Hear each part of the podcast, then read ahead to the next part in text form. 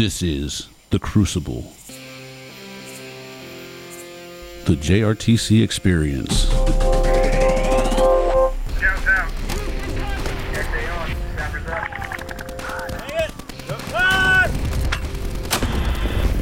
Hey, click to my position over.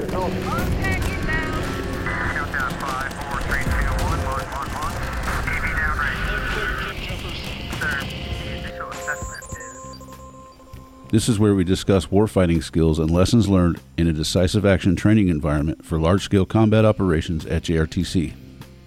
Hi, I'm Colonel Matt Hardman, the Commander of Operations Group here at uh, JRTC. Uh, thanks for joining us for another, another episode of The Crucible, uh, the JRTC experience.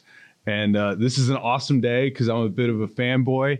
Uh, we've got Breeder Brigadier General retired uh, Jon Lehr uh, here to join us. Uh, not only is he uh, a former commander of operations group, but he is also Coach Lehr, uh, the uh, director here uh, for the uh, leader training program at JRTC.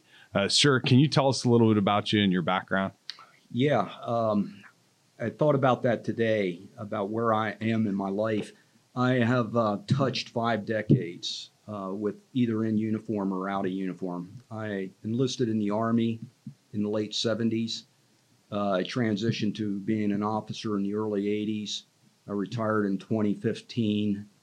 Uh, and then I joined Mission Command Training Program in the senior as a senior mentor, and then four years ago came over here and became the chief of LTP. Uh, I was an infantry officer by trade, um, obviously commanded at every level up to uh, the JTF level. Uh, battalion command, Fort Campbell, Kentucky. Brigade command of a, of a Stryker brigade at Fort Lewis, Washington. Which Stryker brigade did you command, sir? Well, it, this is a, a, a tale in and of itself. I started off as the 2 ACR commander, 73rd Colonel of the regiment. I came down here to Fort Polk. The leadership of this new brigade uh, gathered up the colors and took it up to Fort Lewis. We became 2 SCR for about 16 months. And then the Army started shifting flags around, and uh, the 2 ACR, 2 SCR colors went to Germany, and I became uh, 4th Stryker Brigade of 2nd Infantry Division. Awesome, sir. So I, I started out up at uh, JBLM in the 1st Battalion, 23rd Infantry that went from mech uh, and became uh, a Stryker brigade. And so, okay, that's uh, and I know some folks that probably uh, cycled through there with you at that time. And then when were you the commander of operations group, sir? 2008 to 2010. So a pretty impactful time in our army. Yeah, um, a different time. And I was also thinking about that and what you're facing right now with LSCO. Um, I was deeply involved in mission readiness rehearsals or rehearsal exercises, MREs, um, but was able to, with the staff, plan one of the first, I don't know if I want to call it a LSCO, but it's sort of what it was, in, um, which took place at the end of 2010, 2011, the Panther Brigade of the 82nd. But uh, back when I was here, it was deeply involved in coin. Yes, sir. And uh, know some folks that came through those rotations during your period, sir. So, um, you know, up, up front, sir, uh, what do you think has changed? You, you're you're back here uh, a couple uh, times in your career, been to Fort Polk, uh, and then you're back here as the chief for uh, LTP. And what have you observed that's changed with brigades in your time here at, at LTP or, or outside observer uh, looking at JRTC, sir? Well, the first thing I'll say, because I am a glass half full type of guy, and I say this every day one welcome brief to the, the rotations that come through the brigade combat teams. I'll go back to that, entered the Army in the 70s, and we're at 2022. Um, I think the Army is as strong talent wise as I've ever seen it. Um, I make the comment that us old guys back in the day, in the 80s and the 90s, thought we knew how to fight LSCO. Um, and we did certain things very, very well. But what I see out of the units right now, and it may be actually a muscle translation to use a physical fitness term of the 18 to 20 years that we've been at war, the ability to execute mission command is far better, far superior than anything I ever saw. We were we were at the rudimentary level back then in being able to do certain things. Um, the talent these kids come with, the units come with, is incredible in my book. Um, now, with that said, um, we are transitioning, as you and I talked earlier, into um, the LSCO fight. And just in the six years that I've worn polo shirts, uh, I've noticed a change, a positive change in the Army of us being able to, we're getting better in, in, uh, in executing the LSCO fight. LTP, as you know, um, focuses on the planning portion primarily of plan, prepare, execute the operations process. Um, General Gardner and I were talking a couple days ago. We believe just in the last four or five years, what we're seeing in the unit's ability to plan in enough detail to be successful in the LSCO environment by warfighting function is improving. We're not there. We're not there by any stretch of the imagination, but we're getting better. Some of the things I'm seeing, um, and it could be because we're starting to adapt our coaching techniques to what's really happening out in the box and what, what units are suffering with out there or what, what they're stumbling over out there. It, if I could say two two broad trends from an LTP perspective, not execution perspective, but planning. Um, we're still not quite there in getting to adequate detail, and that's both when we give them a lot of time in a deliberate sense, like an ISB cold start type thing, ISB, or a transition period where we may have adequate time to do deliberate planning but it also carries over into time pressurized or time compressed planning. I'm sure you see that out in the box. Um, broad, in a broad sense, we're still struggling with that, and there's reasons why, and we can talk about that later if you choose to. Uh, the second thing, and it, I don't know which came first, it's an egg or a chicken discussion. Um, we struggle with time, Util- effective utilization of time. And there's a lot of reasons. The number one is having someone that enforces it and being comfortable operating at the 70% solution versus the 100% solution, knowing what's important and focusing on that in planning. That's the, the first uh, way that we get around that. But it comes down to be familiarity with SOPs. Are we familiar? Do we have an SOP, number one? And are we familiar with it? And do we use it? um, the use of fighting products and building these bridges, if you will, between steps of the MDMP. Using fighting pro- products, I used to hear the term try to drive your planning preparation down to zero as much as possible. And the way to do that is understanding what your fighting products are and continue to build and refine them throughout the, the MDMP. So, uh, general trends, I think the Army is strong, uh, talent, lots of talent. We're rebluing ourselves on large scale combat operations. The two biggest trends I see time management, utilization of time is not real good. And uh, we're still uh, struggling with getting to adequate detail to be successful in that environment by warfighting function. Yes, sir. So uh, up front, what I took away from that is I'm young and I'm a kid, and I appreciate that. I appreciate you you referring to my generation as kids, and it's awesome to be referred to as a kid. And I'm like I'm with you. You know, I I think uh, you know, especially as I look at you know, I've got I, I've seen majors now that I had as cadets uh, at West Point uh, when I was teaching there. When I was a major, they were cadets and uh, you know the kids are all right. I mean, we've got great, great young people, um, whether you know on the enlisted side or the officer side, uh, that are incredibly talented, incredibly creative, um, and really driven to to do just as well as we wanted to do uh, coming up in those positions. But I'm sure you look at me and like. Uh, I'm also young, uh, so I appreciate being called young. Um, but you look young, and so for everybody watching, this is what you want to aspire to look like when you're retired. An awesome, well-trimmed beard and super in shape. He still looks like uh, he could he could take somebody down in the in the uh, the uh, the alley uh, behind the bar.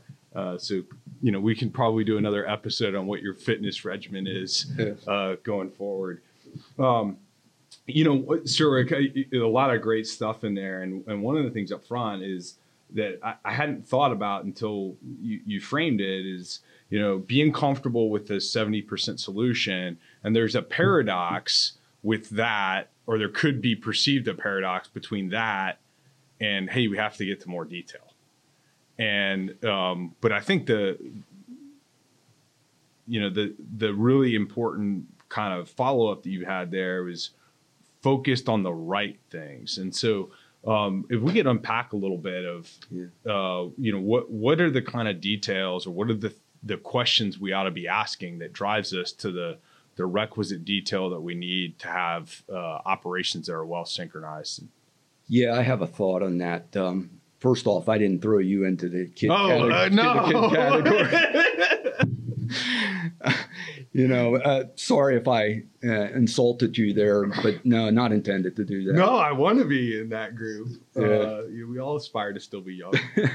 But going back, going back to your question and me unpacking that, uh, I think it comes down to um, planning on the or focused on the right time horizon, one, and focused on the right problems we want to solve at Echelon. And we use we do that through a heavy coaching of what are if we're talking about the brigade level, what are the brigade fights? What are those things that the brigade commander wants to give his staff focus on in terms of prioritization of time and resources and focus. And um, that is probably one of the most fundamental things that we really drive home and coach the unit from brigade commander on down about okay, what are your fights? It's a non doctrinal term but uh, I essentially uh, we agreed upon a term at LTP, so we're all speaking the same language, and it comes down to those things that the brigade commander wants to focus time, resource, and focus on to to synchronize overwhelming combat power. We took a snapshot of a, a hope timeline. It shows a timeline, and and I don't talk particulars on it other than I drew a green box around two areas on the timeline where there was a heavy density of time hacks. And the brigade staff in this vignette, the brigade staff immediately gravitated to those two points, but they quickly realized, hey, we're going down a rabbit hole here. This is not our fight or our problem to solve here.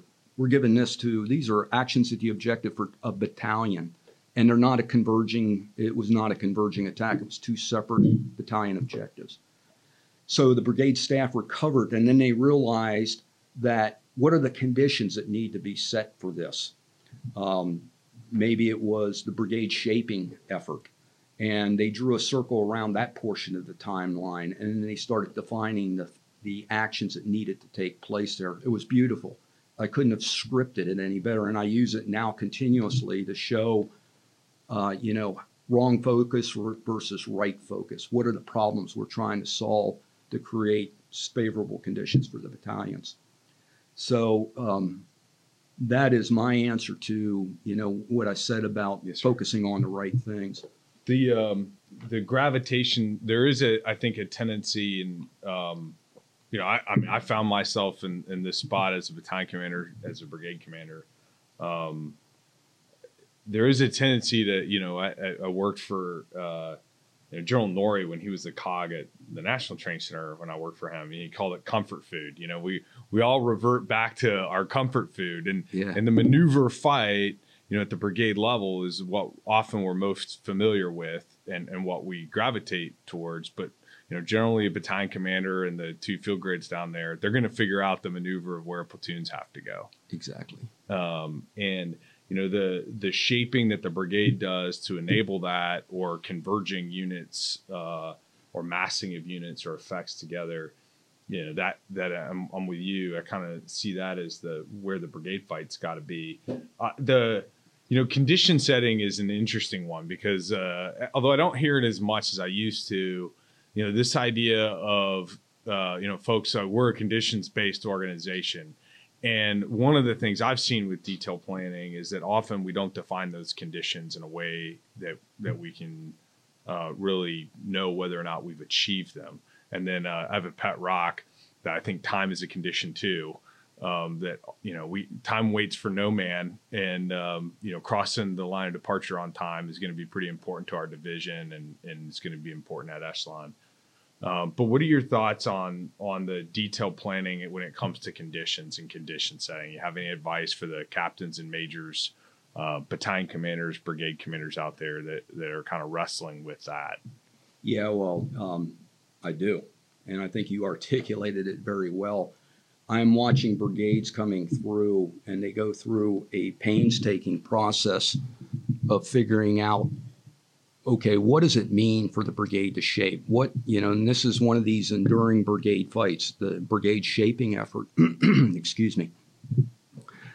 Um, and it starts with uh, the, the targeting process. And um, what they identify in the targeting process as has to be taken off the battlefield. This unit that is going through right now, one of the best examples of being able to articulate this is the division's fight between this phase line and this phase line.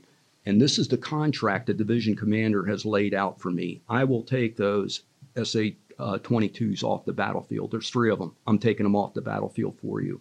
Then between this phase line and this phase line, these are the things, brigade commander says, these are the things that I'm concerned with that I will not air assault unless this occurs, unless this, this, and this is eliminated and is not a, no longer a threat to me. It's that whole thought process there about, uh, you know, you got to define it. And it starts with, well, actually, it starts with the reverse warfighting function analysis identifying what the enemy's HVTL is. From that, um, what are the critical vulnerabilities or what are the vulnerabilities by warfighting function? And then taking it forward into the targeting process now to identify what what is the high payoff target list? What do we want to take off to make our course of action successful? So just following that methodology is huge in terms of identifying what the conditions are required. Sure. Um, you're right. It, we were a long time always talking about setting conditions, but what does that really mean? Over here, Yeah, you see conditions, and then there's fires moving through here, and that will create an effect. yeah, um, you know the the uh, the weatherman approach to this that doesn't get to the granular detail and um, and if we can't define it then we can't we can't measure it. If we can't measure it we don't know whether or not we've actually been successful. And so it's a tendency of you know well we shot obscuration. Okay that's that's interesting but but what but if the effects of obscuration is preventing the enemy from observing us and putting an effective direct and indirect fire then it's been effective and we can we can you know, initiate a breach. Uh, likewise with suppression. If the enemy can't return effective direct fire we're being successful just shooting the suppression doesn't equal that effect and i think i think there's a tendency sometimes and you see it when we rehearse sometimes you see it in other events that we did the thing but we didn't get the effect. And you know, suppression's a great example. When we saw this in this rotation, it was awesome. We massed the whole battalion. We shot 450 rounds. It was beautiful. We just needed somebody to make some adjustments. We had some effects, but we could have been way more effective if the observers had made the the adjustments and we were given feedback of what the effects were. And so that that detail, I think, is is is part of you know, as we talk about the detail and planning, I think that's a huge part as we talk about the conditions because that's what drives us towards it. And you laid out very eloquently the working backwards from the reverse warfighting uh, function analysis and uh, intel preparation of the battle to to targeting. Uh, you mentioned comfort food earlier. Yes, sir. I, I think that's a great term. I, I never heard of it articulated that way, but I like it and I'll probably use it. I that. footnoted General Nori. Yeah, exactly. And I know him. yes, sir. Yeah. Um, to that point, uh, you, you mentioned about brigade commanders and senior leaders being very comfortable with their last experience, um, maneuverist, movement maneuver, very comfortable in that. Um, kind of to that point, one of the things I learned eventually, uh, I didn't, I, I won't say I divined it uh, up front in command as a brigade commander, but it is, um, you know, the point about the infantry, armor battalions, cavalry squadrons, they have a role in other things other than what they think their primary mission is. And what I'm getting at is I'm a firm believer that they have a role in the fires fight at the brigade level. Um, and I'll come back to that a little later on. Cavalry squadrons, I think sometimes we have to break the mental model about how we employ cavalry squadrons. I, I heard you recently, I think it was yesterday, I heard you say, and I couldn't agree more with there's there's situations where that mental model of sending the cavalry out first isn't going to work. You can do it once, but you may not have a cavalry squadron Yes, or sir. effective cavalry squadron putting them into complex terrain and expecting them to perform. And I'm going now. I'll go back to the infantry armor fight, uh, getting them into the fight and doing other things like clearing ground for PAAs, maybe securing assets, critical brigade assets. Uh, cavalry squadron not always the first one to cross the LDLC. We may have to push an infantry battalion forward to clear complex terrain so that we can push the cavalry through unopposed to another important reconnaissance or security mission. Being able to think like that, I think, is very important for brigade commanders. Um, just you know, getting out of that comfort food, getting out of that comfort zone of I'm a movement and maneuver guy, and I'm focused on supporting those two battalion or three battalions seizing that terrain. I spoke to a field artilleryman the other day that said uh, he really appreciated that the army, you know, when he was a captain, that the army gave him an infantry battalion to maneuver him or you know maneuver him around and keep him safe so he could deliver Yeah. fires. Yeah, exactly. Yeah, we laugh, but I think that is important to a certain degree. You know. Yes, sir. Um, no, and I, you know, the I mean, the the fires certainly. I mean, the other war. I mean, that's uh, one of the certainly one of the things I I learned. Um, you know, in an iterative way uh, between being a battalion commander as a task force senior and then as a brigade commander is you know the I call it now the broccoli. Right. I heard you Uh, say that Yeah.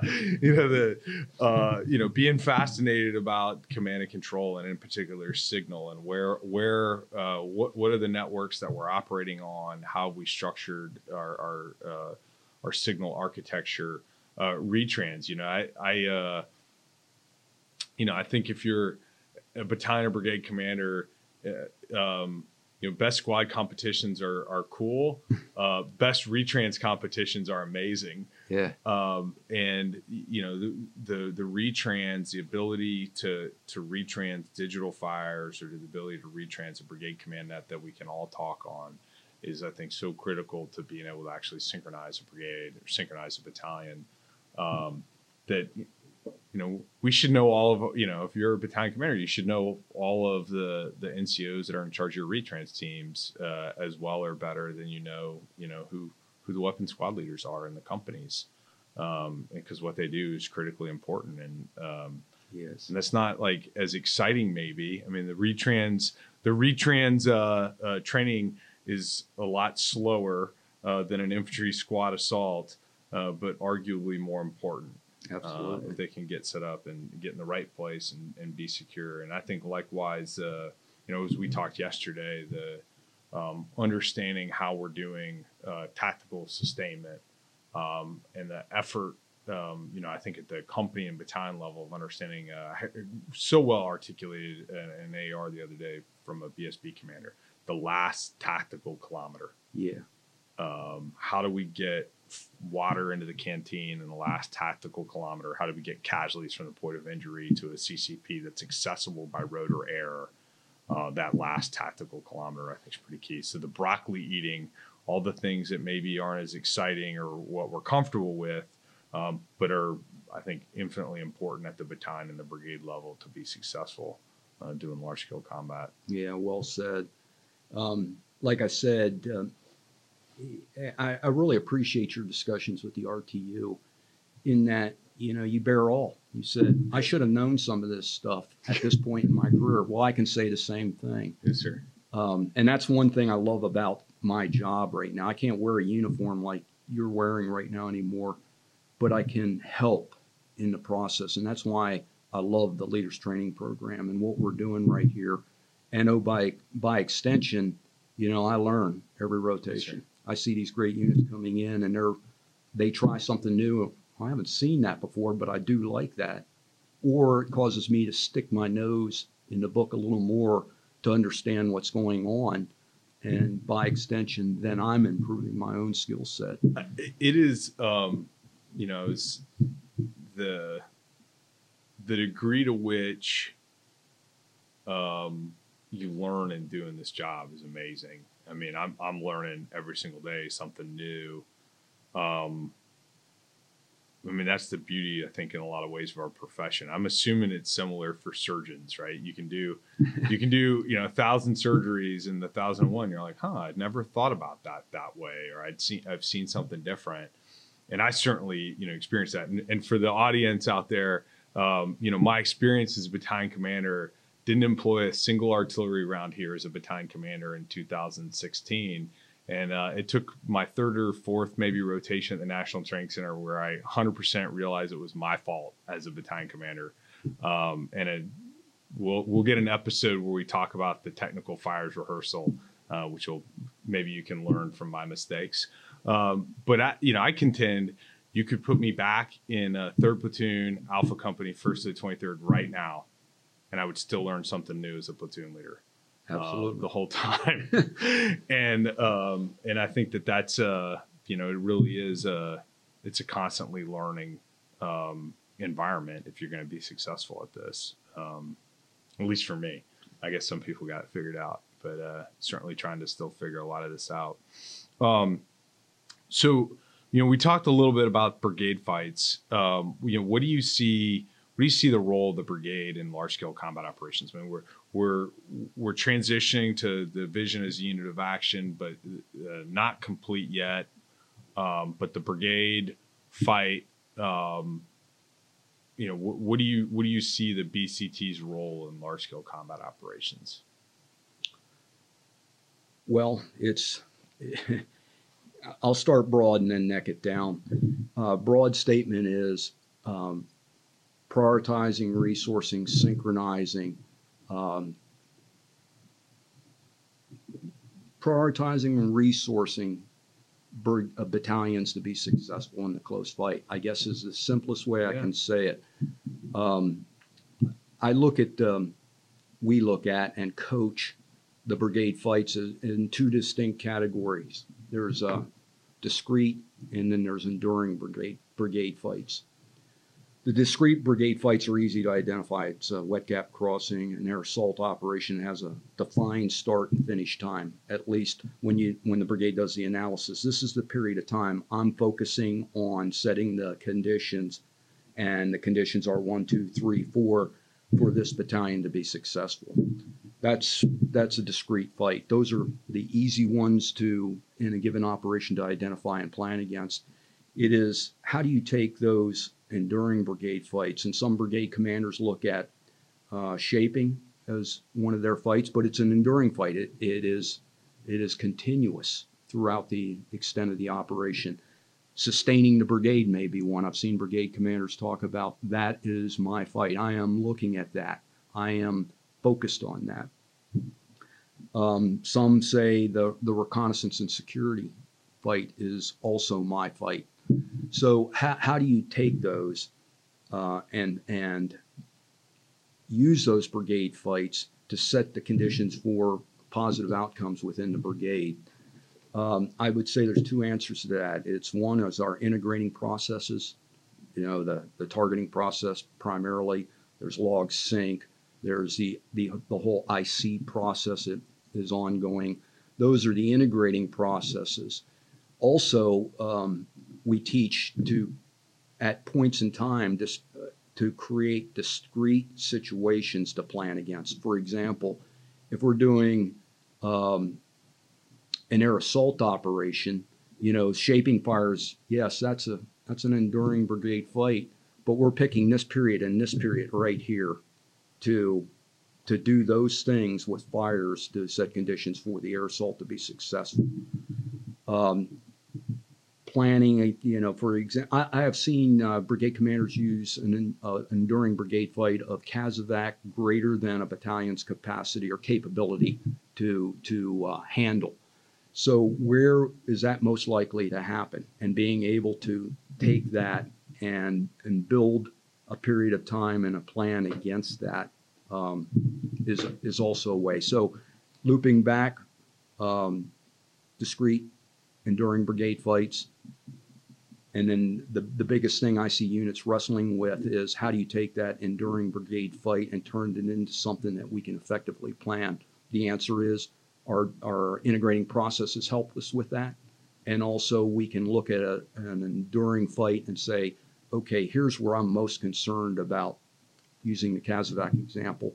This is where I'm most um, concerned about that, and boxing that off and planning that as a discrete event. Yes, sir. And I, I, I like the way you frame that. And I, I think, you know, when you take that enduring, you say, okay, this is a discrete part of it. That's where we can get the level of detail. Yes. You know, often, um, you know, the framing the CASEVAC one, for example, you know, casualty evacuation of one or two casualties, company and battalion are going to figure that out, no problem. The 30 to 40, uh, unfortunately, it's going to cause them to vapor lock. And that discrete planning is going to create options and opportunities for them, but it only comes if you can do the detail that comes with it. And I think that's a really useful way to frame it because, of course, a, a company in battalion can do CASEVAC. They can't do CASEVAC when it's, you know, 40, 50, exceeds, exceeds their capabilities or Yeah. capacity to do it. Um, and there's some homework that's got to go into that to make that effective in terms of routes, number of vehicles, some time distance analysis, and, and it only happens through uh, some detailed planning. Um, no, re- really helpful, sir. Uh, what what advice? Um, you know, the LTP program. You've seen a lot of units come through here over the years. You know, what advice would you give? Um, and I'll, I'll do this a little bit. You know, reverse chalk order here. What advice would you give NCOs and captains that are coming to LTP for the first time to maximize this experience for themselves and for their unit to grow? Yeah, that's. Let me take uh, unpack that separately. You Yes, said sir. NCOs and young officers. Yes, sir. Let me jump in on the NCOs. Um, I, I mention this all every time, every day one. Noe Salinas, Coach Salinas, and I really harp on this, and it's the integration of our non-commissioned officers into what we're doing at LTP. And and and the bigger point is helping you or creating NCOs that are comfortable with helping in the planning um, process. Now l- let me back up. The thing that I say, I had the opportunity to work at a COCOM level as plans and policy, strategic plans and policy guy, engaging 34 countries. Two questions they always asked. The first question was, how did you build the most lethal army in the world? And the second is, how did you build the finest NCO corps in the world? I would, we would smile and politely answer the question, but that's indicative of how the world looks at our non-commissioned officers. Yet we know the dirty little secret, in my opinion, is we don't use our non-commissioned officers well enough, particularly when it relates to planning. And I'm and I'm not suggesting we turn our non-commissioned officers into planners. Some have a um, a skill set there, a pro- proclivity to be able to do that. There's one right now that I'm thinking of, uh, the brigade ops sergeant major, who's fabulous over there. He is clearly he. If I if I didn't see his rank, I thought he was a graduate of CGSC. I mean, he is that skilled at uh, at um, MDMP. But what I'm really referring to is that that voice of reason integrated into what we're doing. Hey, sir, that plan might work. That plan clearly is not going to work. Given the officers and the planners' feedback and steering them and guiding them, I think is is invaluable. And I don't think we do that enough. Yeah, the command sergeant majors get it. They they get it. But it's that that band of rank from E7 to to E7 and E8 that I think we just do not tap into well enough. Um, so now going back to your original point, opening it up, um, I think one units should come here with a, a full complement of non-commissioned officers. If nothing else, we're building a little muscle memory. We're building capacity uh, by bringing our non-commissioned officers here LTP, as you know, set up more of an academic experience, kind of uh, think Captain's Career Course, CGSC, Sergeant's Major Academy, etc. Obviously, we don't have that many planners like you see in the Bay out there, but we're building capacity by doing it, and I think the non-commissioned officer should be part of that. Um, in terms of preparatory work, um, everybody's so busy. It's our observation that the unit really only starts thinking about LTP about when they fall off the bus or the airplane in Alexandria or here at Fort Polk. But I think a point that I would like to drive home is through their LTP experience, young officers and non commissioned officers. I always encourage them or I challenge them think about the times that you were caught short shrift on your, your estimate. And, you know, the brigade commander catches it or the battalion commander catches that. Uh, write those things down, learn from them, make yourself a checklist for your own personal estimate running estimate that you'll never miss that point again because the battalion commander caught you short on that one. Add that. You've learned a lot throughout this week. Build those running estimates out as a template, one that, hey, here's what I learned, you know, because I, I wrote these comments down. Um, and that would be my biggest advice. One is make sure you use the time here to validate your planning SOP, and two, capture what you've learned uh, throughout the, the seven days and make sure that you have a completed, full up running estimate with the things that you either mentioned that worked or were good points or that you missed and were called on. So um, I appreciate it, sir. And I'll start, you know, the NCO, um, you know, as a battalion commander, I, I put um, a series of very strong NCOs in the three shop uh, and I really treated that place like the bullpen for future first sergeants because yeah. I think developmentally for senior non-commissioned officers they have to be exposed to to being a part of the staff and the staff work and then frankly you end up I think with better officers that are getting mentored yeah um, exactly really good NCOs um, you know and I, you know the other is that um, you know I think officers setting priorities of work um, you know, in conjunction with NCOs, so then the NCOs can drive those priorities of work, whether that's a co-ops floor or whether that's in a plant shop. I think is is pretty powerful.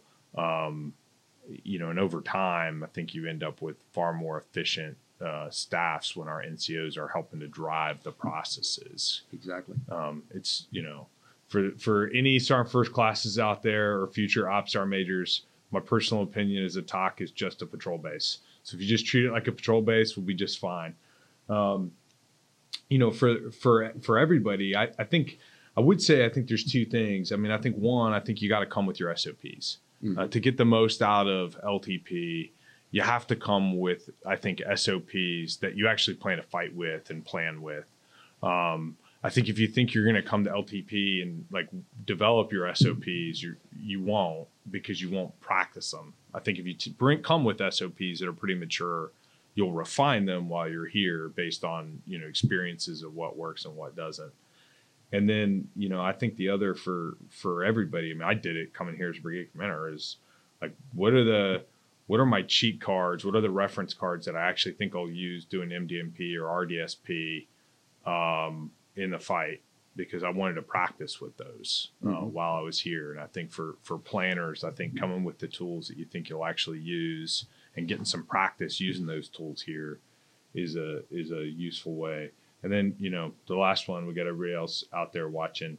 Um, come here and then get enjoy the experience. So do some PT with the with your team here. Uh, take advantage of some of the facilities at Fort Polk um, to uh, to really build some cohesion and I think that that's you know one of the other things that folks have because it's the pace of life in a BCT is it's busy. Um, this slows the game down a little bit to focus on the planning, but I think there's an opportunity in the process too to focus on the team while you're doing it. Um, I couldn't I couldn't agree more. That is one of the three points that uh, I make every uh, I meet all the battalion command teams outside the auditorium right before the welcome brief, and I and I'll say three things to them one, this is zero threat environment. We're here, we're part of your team, not the not the reverse. We're here to help you. Lean on the coaches. And and number three, build the team. This is an excellent place. I couldn't agree more. Um, work with your coaches, figure out when it makes sense, and go out and build the team. Do something that's fun that the team enjoys.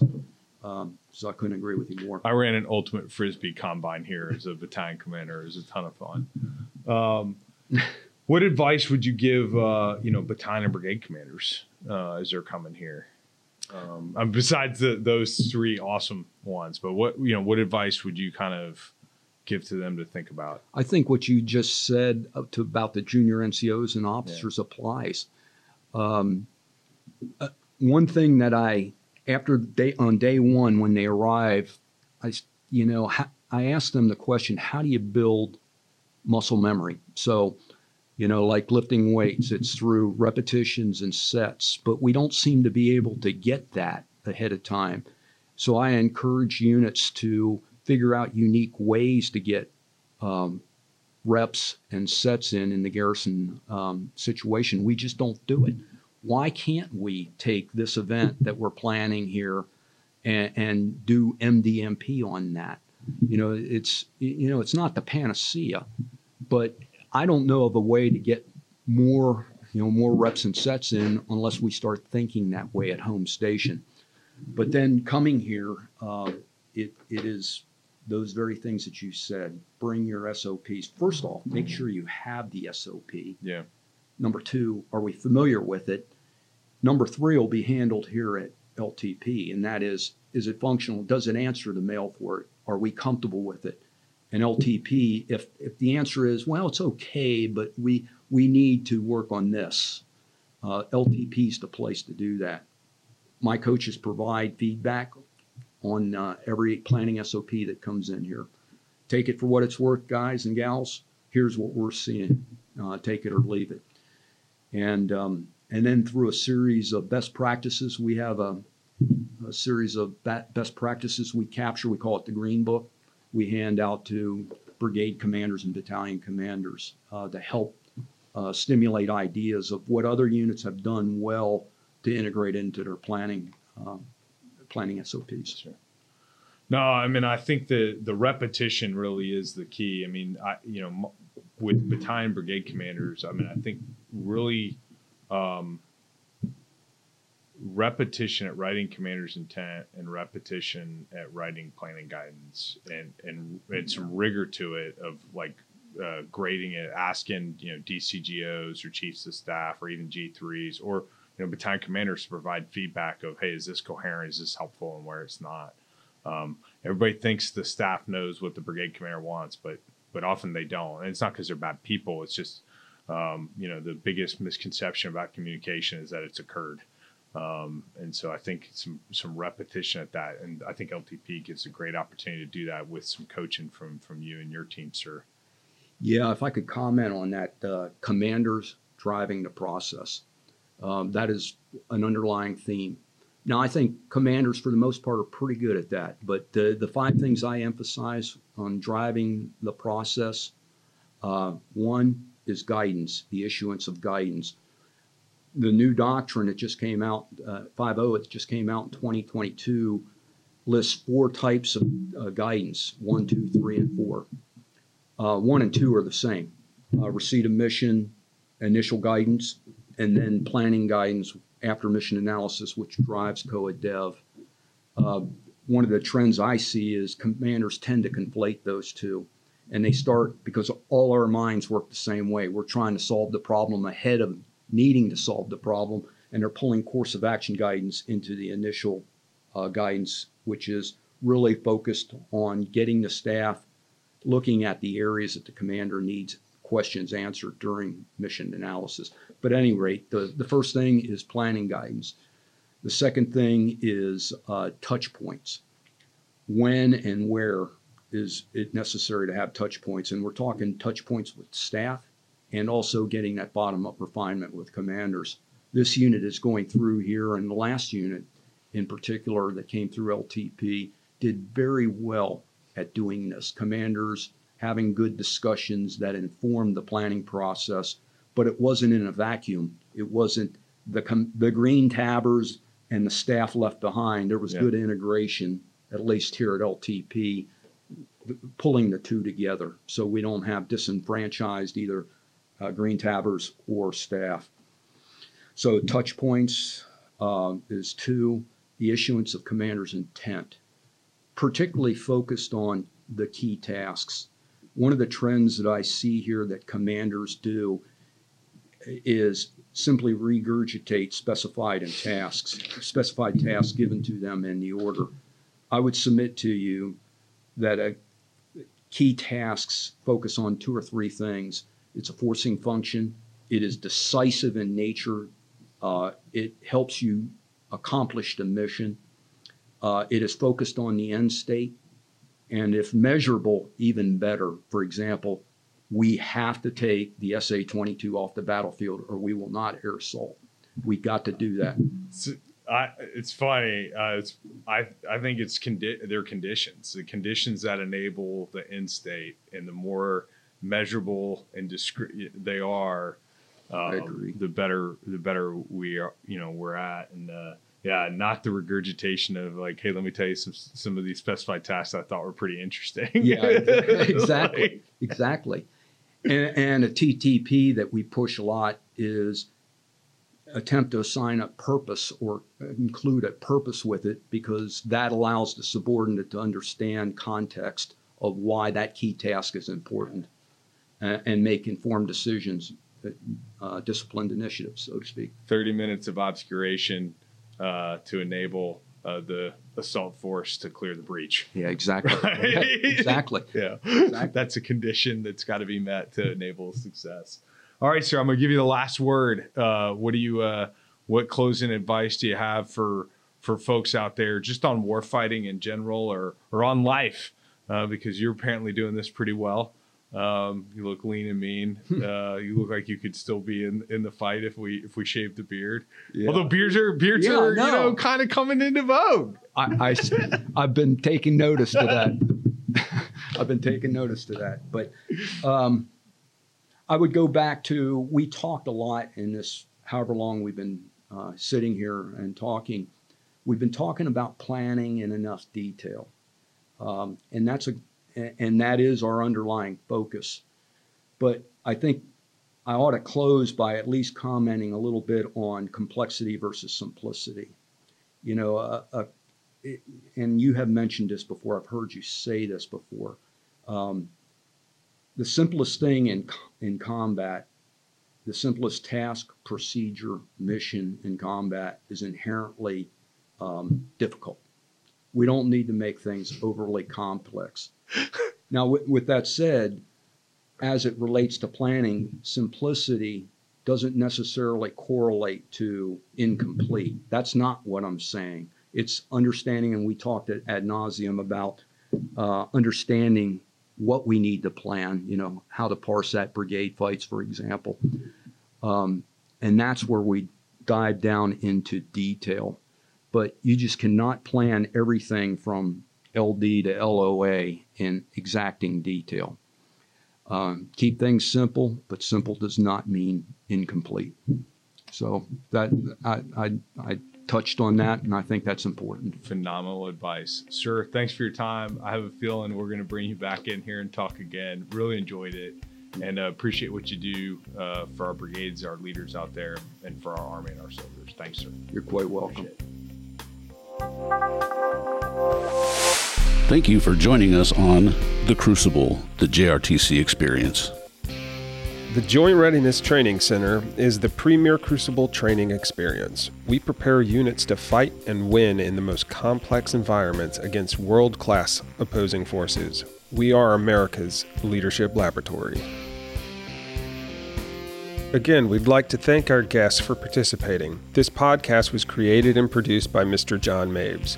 It was recorded and edited by Chief Thomas Rich and researched by First Lieutenant Anthony Cho. Intro vocals were done by Mr. Robert Chopper. Special thanks to Captain Jermaine Branch and Mr. Jeff England from Public Affairs.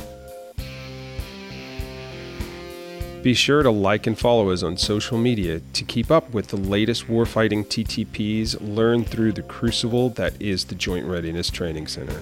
Follow us by going to https colon forward slash forward slash linktr dot ee forward slash jrtc. We'd like to thank our partners at the Center for Army Lessons Learned of the Combined Arms Center, especially the JRTC CALL Observations Detachment. Be sure to follow them on social media as well. Follow them at https colon forward slash forward slash www.army.mil forward slash C-A-L-L. Don't forget to like, subscribe, and review us wherever you listen or watch your podcasts, and be sure to stay tuned for more in the near future. The Crucible, the JRTC experience, is a product of the Joint Readiness Training Center.